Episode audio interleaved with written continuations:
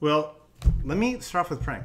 I pray we're going to jump right in. Lord, I am so excited to be uh, opening up your word and to be uh, do just a little bit of teaching tonight. God, I I, uh, I pray that you'd use this crazy medium that we have of technology and live streaming it to just connect us to your word, connect us to each other and to you. Um, thank you for what you are doing in our church. Gosh, Lord, the enthusiasm is just so high. I cannot believe what you're doing. And um, Lord, we want to just continue to experience more of you, deeper relationships with each other, and to see this be something that blesses uh, families in this community. So, Lord, meet us tonight, and would your word be alive to us? We pray this in the name of Jesus. Amen. You know, uh, this week I got a phone call to do a uh, background check for someone who's out looking for work, uh, somebody who's worked for me in the past, and they are fantastic. And this is something as a supervisor of people, uh, you just do. You do this pretty often, and get to speak to somebody on their behalf, but there's always a sense of when you're doing it that you kind of have a little bit of their life in your hands. I mean, by the time they're doing a reference check, they have submitted a resume, they've had a conversation, maybe they've done a questionnaire. They might be even at the final step. And so when they come to you, they are coming really with some questions of what do we not know? What do we not see about this person? This is who we are. Would they fit? Will they work? Are they the sort of person that we think they are. And, and in those moments, you of course want to be honest. But most of the time, if you're doing a reference, it's because you're a fan of them, that you want to cheer them on, you want to see them be successful. And so you want to help present them in the best light. You want to help them cross the finish line. You want to see them be successful. So you have this sense of pressure of wanting to deliver for them and to see them actually get the job. You just feel this huge responsibility and this huge privilege in that moment to speak on their behalf. It's a moment that you will probably do for someone at some point to be a reference for them. Or it is something that you're going to ask somebody else to do for you, asking somebody else to be a reference for you. And that might be whether if you were just joining a club in a high school, or whether you're joining kind of a nonprofit, or whether you're going to run for any kind of leadership position. It's going to happen if you're going to be looking for a new job. It might even happen if you're going to date somebody one day and you're saying, Is this the person that I want to date? We're all going to stand in the middle between two people, between two groups at some time and be asked to advocate for them. And in those moments, I think that we are actually coming kind of near to the heart of Jesus because this is the very thing that Jesus does. In fact, what Jesus does today, right now, risen Jesus in heaven, there by the right hand of the Father, he is constantly interceding. He is constantly standing between the Father and us and ministering and speaking on our behalf. It's just simply what he does. And so when you and I get invited to do this, and that is true when we're speaking to people in relationships, or speaking to a husband on behalf of the wife, or the wife on the behalf of the husband, regardless of what we're doing, we are then in that moment interceding and standing in the gap. It's an incredibly Christian thing to do. You know, we um, have been asked by Jesus to do this between him and his church. Uh, that he wants us to intercede between himself and the people that he has already died for and loves, and who he's offered the salvation of faith and new life in him that is available to them right now if they'll come to him by faith and yet they simply don't know or they don't care or they're not interested. He asks for us to be that intercessor, for us to be that bridge. He asks us to be ambassadors for him. That's the exact word that he uses here in the text. We're going to be in Second Corinthians chapter 5. We're going to pick this up in verse 16. I mean, I got to tell you, this is a this is a challenging one for me tonight because uh, I so badly want to preach Second Corinthians 4 and I really want to do Second Corinthians 6, but I got to tighten it up tonight to just focus on 2 Corinthians 5, verse 16. It says this So from now on, we regard no one from a worldly point of view. Though once we regarded Christ in this way, we do so no longer. Therefore, if anyone is in Christ, the new creation has come, and the old has gone, the new is here. And all of this is from God, who reconciled us to himself through Christ and gave us the ministry of reconciliation that God was reconciling the world to himself in Christ, not counting people's sins against them. And he has committed to us the message of reconciliation. We are therefore Christ's ambassadors. There's that word. We are therefore Christ's ambassadors, as though God were making his appeal through us. We implore you on Christ's behalf, be reconciled to God. God made him who had no sin to be sin for us, so that in him we might become the righteousness of God. Man, praise God for his word. There are there's seven sermons in there that could be preached, and honestly, I'm feeling like I should preach tonight. But I just want to focus really tightly in on that word ambassadors, that we are Christ's ambassadors. Verse 20 and God makes his appeal through us. If you really want to understand kind of what Paul is doing here in this passage, if you want to understand why he's using this ambassador language, you have to kind of be reminded again about what an ambassador is. An ambassador is something that he is taking from the political world and he's bringing it into the spiritual world. There are ambassadors then and today whose sole job is to represent their country to another country this happens today, even in America, that we have ambassadors to many different countries around the world. In fact, the United States has 189 ambassadors around the world, and it is their job to live in foreign countries and to speak there on the behalf of the United States, to represent the interests of the United States, and to there be a bridge and a medium for these other nations to speak back to the United States. It's their job to create diplomacy, to help there be meaningful interaction between two nations. It is a significant relationship that exists because when that ambassador is there, it is as if the United States is there.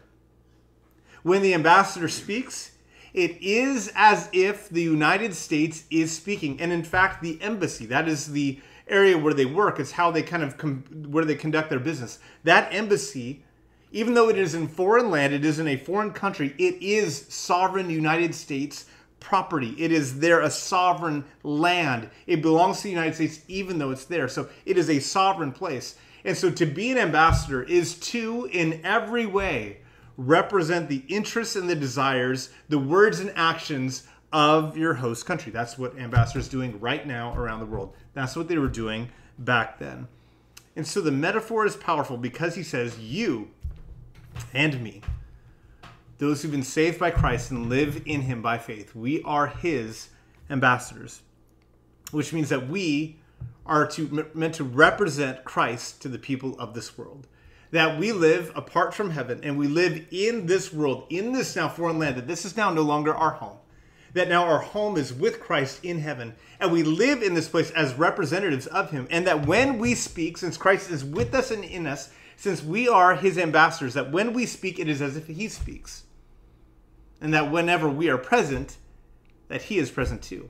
And in fact, the very land that we stand on, we are part of his growing kingdom, part of his sovereign country that is growing and existing as it expands here in this world and as we wait for him to return.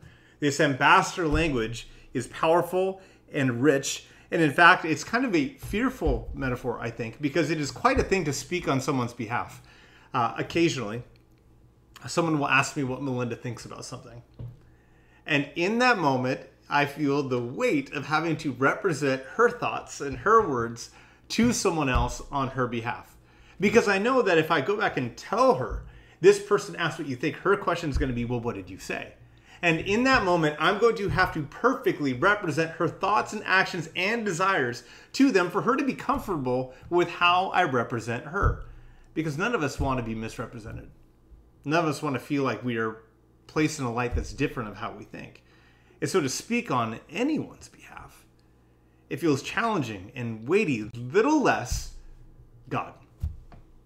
Can you imagine a, a heavier requirement than speaking on behalf of God, given who we are and all of our limitations and all of our struggles, for us in our weakness to represent a perfect God in action and in word and in space to represent that to people, it is fearful and it is a challenging. And it's not merely saying the right thing, it's saying it the right way so that people understand exactly how God feels.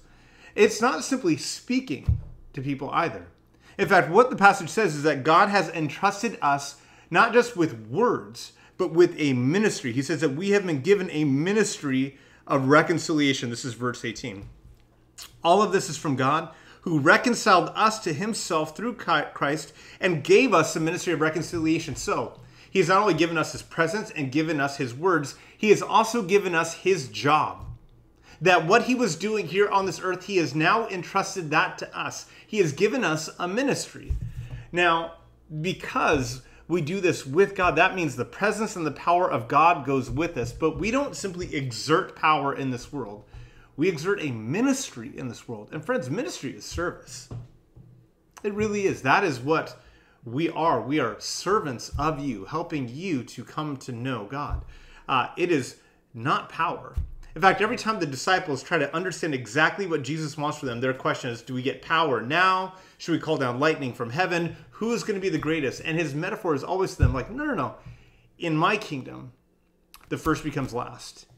In my kingdom, we wash one another's feet. And so for us to take on the ministry of Jesus means that we need to begin to be servants.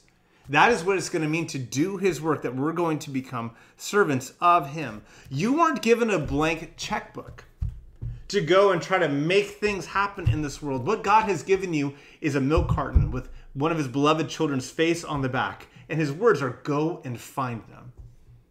Go and bring them to me and go and help them be reconciled to God. Phil Vischer, the VeggieTales guy, had an incredible tweet today where he said, If table flipping Jesus is your favorite Jesus, then you've missed the plot. I think sometimes we kind of want to grab onto the power story. We want to be powerful in the spirit. And we are. But the power is one of love, it's one of service. And so we're called to a ministry that looks exactly like Jesus. And it's a ministry of reconciliation. And that ministry is that Jesus came to give his life on behalf of others, that he came to stand in their place, to come and take their punishment, and to die and then raise from the dead so that he could give them his righteousness and his holiness. That is his ministry. That is what he is doing. He died for them so that they could live. And so to take on his ministry, that means part of us is likely going to die a little bit each day too as we do his work, dying to ourselves, dying to our pride, dying to our desires, also that we can help people be reconciled to God because that is what it means to be his ambassadors. We're going to do his work his way. And God's promise is that he says that he is going to make his appeal through us. That's verse 20. We are therefore Christ's ambassadors as though God were making his appeal through us. So we are not simply doing this on our own, although we might feel the pressure of representing God well. He says, no, he's going to actually reach through us and it will be his power that works through us, that we are his ambassadors, but he is the one who's going to work. We are going to be the vessel of that work, but he is going to be the power in that work. And so to be his ambassador is weighty. I mean, in fact, to be an ambassador, you have to know intimately the thoughts of your country, the desires of your country, the desires of the political climate. You have to understand it perfectly. And for us to be ambassadors of Christ, we too need to know him so well. The challenge, I think, for us is that it's not easy to be ambassadors. Uh, think really quick about how these people in the city of Corinth would have heard this passage. The city of Corinth was the biggest party city in the ancient world. In fact, it would be used as a verb frequently in ancient writings. So you would say, I'm going to go out in Corinth tonight. If you were going to really go and, and just paint the town red, uh, you're going to go Corinth because that's what was happening in the city. It was an incredibly wealthy city, it was an incredibly sexual city. Uh, we have stories of uh, just rampant prostitution and gender fluidity, and we have stories of marriages that are, um, you know, of women being married and divorced ten different times.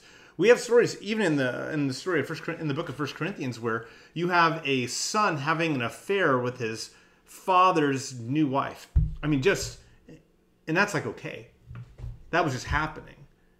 And so when he says you need to be my ambassadors to this world. He's asking them to go and be involved uh, with a very messy people who uh, are very different than them.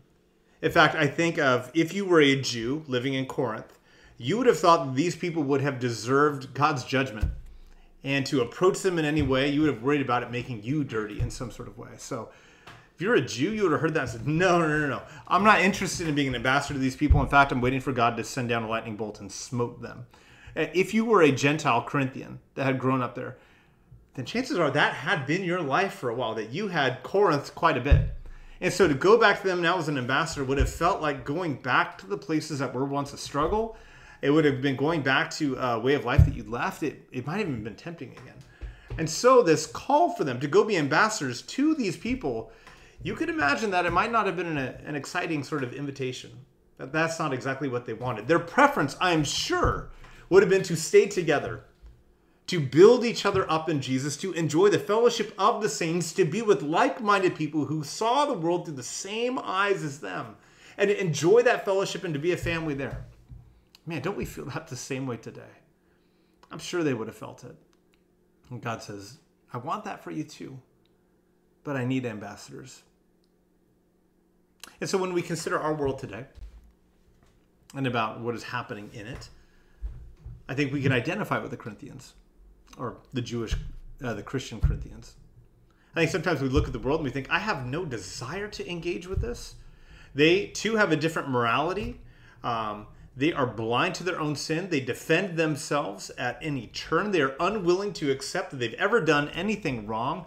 Uh, it is an abusive culture. I don't understand who these people are. They are far from God. And that's even before we get into the politics that kind of do that naturally anyway. I think we could very much identify that we would like to kind of huddle inside. We would like to kind of be ourselves. But then the only thing we'd be doing is be giving living water to those who are perfectly hydrated and giving the bread of life to those who are full, while there are those who are parched and starving on the outside. This world still needs ambassadors too, even if we are hesitant sometimes to want to go and do it, even if we don't necessarily want to still reach out. I think it's incredibly common for us to look at the world and find frustration and disgust and, and want to disconnect. But what I really love is that that is not God's heart at all. The heart of God is always, always, always for sinners and towards sinners. It is always for them.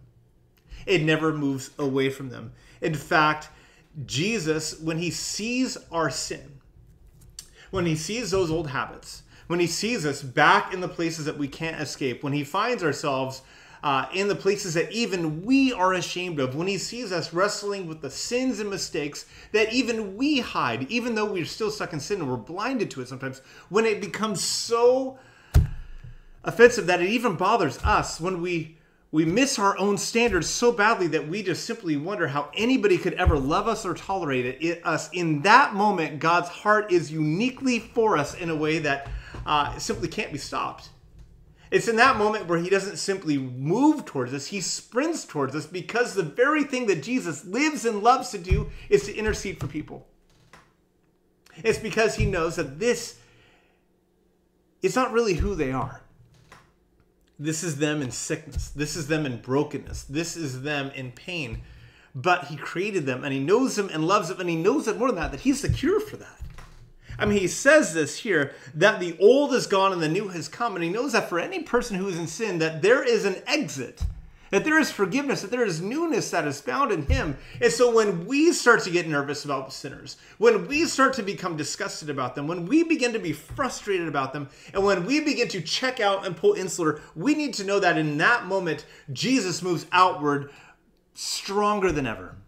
Goodwin says this, and this is out of Dane Ortlund's book, Gentle and Lowly, which is beautiful. He says this that Jesus' joy, comfort, happiness, and glory are increased and they're enlarged when he gets to give grace, mercy, pardoning, and relieving and comforting to the people of this earth. You know what makes Jesus happy? It is running towards sinners and bringing them out of their sin. And he does that um, because he knows that if any of us are left in our sin, that a fearful judgment awaits us. And so he never gives up. He never stops caring. He never starts running. He never starts pulling, leaning, calling, stirring. He never stops doing that in the heart of sinners. And what he needs is that in his work, he is looking for people to come as ambassadors and to come and be the flesh and blood that brings them and is the bridge back to him. So, how can we do this really well? How can we be better ambassadors? I think he nails it in the very first uh, verse that we covered tonight, verse 16. So, from now on, we regard no one from a worldly point of view. That's the first thing we're going to do. If we're going to be an ambassador, I'm not going to ever consider anybody from a worldly point of view. Now, if if I'm not going to think about you from a worldly point of view, that means I'm not going to um, look at you in a way that dismisses you because of your politics or your preferences. I'm not going to be in a place where I'm going to pass judgment and just kind of categorize you, put you into a box so I no longer have to listen to you. I'm not going to uh, be in a place where uh, I am somehow looking down upon you because I know the only reason why I know anything is because of Jesus' blood for me, that it is His work. I'm not going to clutch my pearls when I hear profanity. I'm not going to be shocked at the latest thing that happens in this world. I understand what is happening. I understand that these are people who are lost and hurting, who are making the sorts of decisions that lost and hurting people do. So when I was a high school pastor, uh, I took. Uh, like Hunter and like so many of you, I took a group of kids to the Delta. And one of the years we were on the Delta, I had a student, I had a staff member named Tiffany, who um, was probably 22 at the time, 23 she was on the banana boat with all of her girls. So it's just like a big tube where you kind of all lie, all kind of ride it like a saddle. And what ended up happening is that they went over a wake, and the girl's head in front of her came back and hit her between the eyes. Bam! Cut her and gave her a concussion. And she was out. Absolutely knocked out. And we knew we had to get her to the hospital, and we knew it wasn't a crisis, but we had to get her to the hospital. So into the boat. Yeah, there we go. It was. Um, myself, I think it was Bill McPhee and, and John Wood and I. And we got her on the boat and we're driving her to the hospital, and she is so out of it. In fact, she doesn't even know that she's in a boat. She thinks that she's back at home while we're driving, and she keeps trying to stand up and say, I have to go to my room. I have to go to my room. And she's trying to walk off a boat that's going like 40. And we're grabbing her and t- sitting her down, going, You can't walk off the boat. We're going too fast. We're going to the hospital, which she can't understand. Then she wants to sleep. And at the time it was like no don't let a person with a concussion sleep. So no don't let her sleep. And then she said she was hot and she she I, she wanted to start taking off her clothes. We're like please keep those on. It was a disaster. Now in that moment i think there's a beautiful analogy of what it is to be caught in sin and be blinded by it. The way that we see the world is not the way that it is. The way that we see ourselves is not accurate. The way that we diagnose and understand everything else it isn't the way that it is, and we can't see it because we're lost in sin. For those who have come to know him, it's like God has lifted the veil, scripture says, from our eyes. We now understand ourselves, we understand who God is. But if you don't know Jesus, if you're still stuck in your sin, then you are like that person with the disease, like a concussion, where the illness is just manifesting itself. And so for us as Christians, to get mad at that or angry at that is fairly pointless because there's a not a thing that they can do about it themselves.